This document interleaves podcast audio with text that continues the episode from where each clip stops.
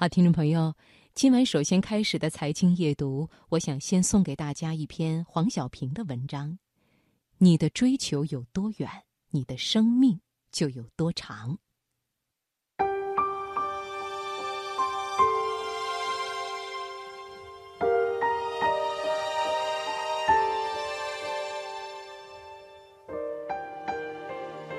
一位记者采访一位年过100岁的老艺术家，问他长寿的秘诀在哪里。老艺术家说，因为他有追求。记者问，追求与寿命有什么关系呢？老艺术家说，一个人有追求，他的前面就有希望和目标，那希望和目标就会不断地指引他向前走。因此，一个有追求的人，不管什么时候，他的前面都会有路走，都会有走不完的路。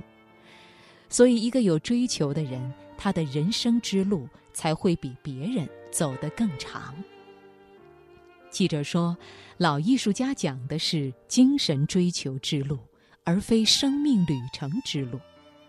老艺术家说，一个人追求的路越长，他生命的旅程也就越长。记者问，为什么这么说呢？老艺术家说，一个人的长寿离不开健康的身体，但是更离不开心灵的希望。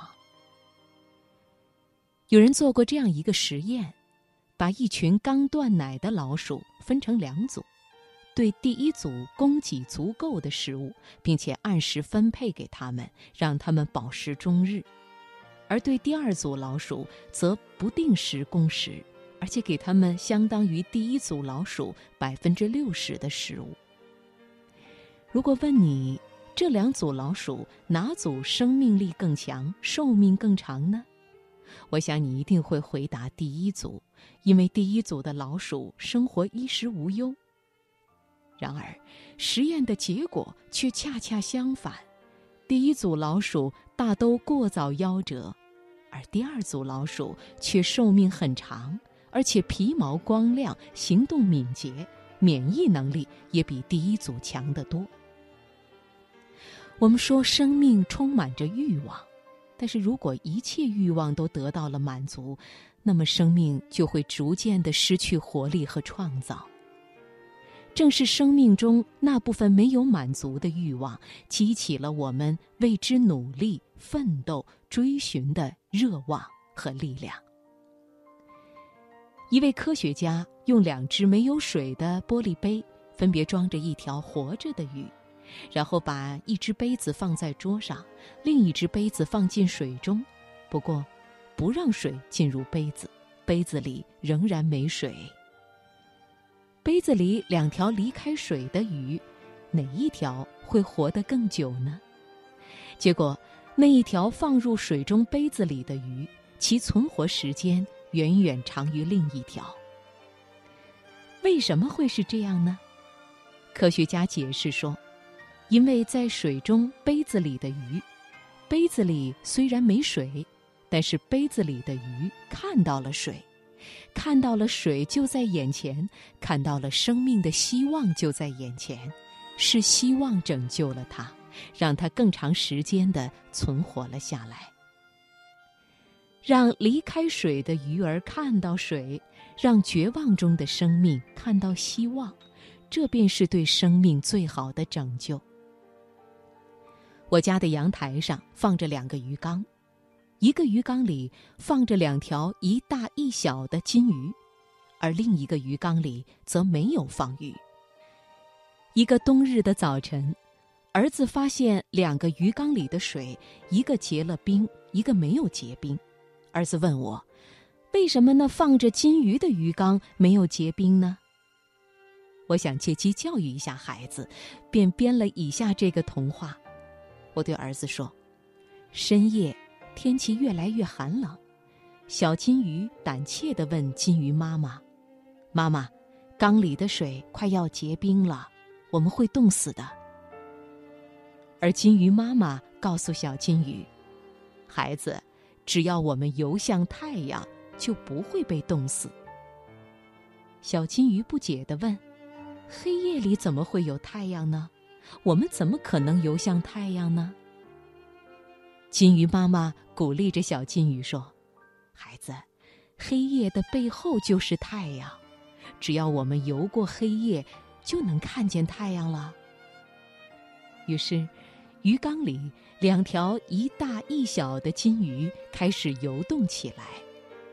游着游着，小金鱼渐渐游不动了，泄气地对金鱼妈妈说：“妈妈，我不行了，我再也游不动了。”金鱼妈妈不断地为小金鱼打着气：“孩子，千万别停下来，一停下来，缸里的水马上就会结冰，到那时，我们真的就要冻成冰块了。孩子，我们就要游到黑夜的尽头了，太阳正在黎明的窗口等我们呢。来，跟着妈妈一起游，坚持一会儿，再坚持一会儿。”在金鱼妈妈的带动和影响下，他们终于游过了黑夜，迎来了黎明。讲完这个童话后，我对孩子说：“放着金鱼的鱼缸里之所以没有结冰，那是因为即使在黑夜，他们也没有放弃心中的太阳。”在英国伦敦，一位名叫斯尔曼的残疾青年，他的一条腿患上了慢性肌肉萎缩症，走起路来都很困难。可他凭着坚强的毅力和信念，创造了一次又一次令人瞩目的壮举。19岁时，他登上了世界最高峰珠穆朗玛峰；21岁时，他登上了阿尔卑斯山；22岁时，他登上了乞力马扎罗山；28岁前，他登上了世界上所有著名的高山。然而，就在他28岁这年的秋天，他却突然在寓所里自杀了。功成名就的他，为什么会选择自杀呢？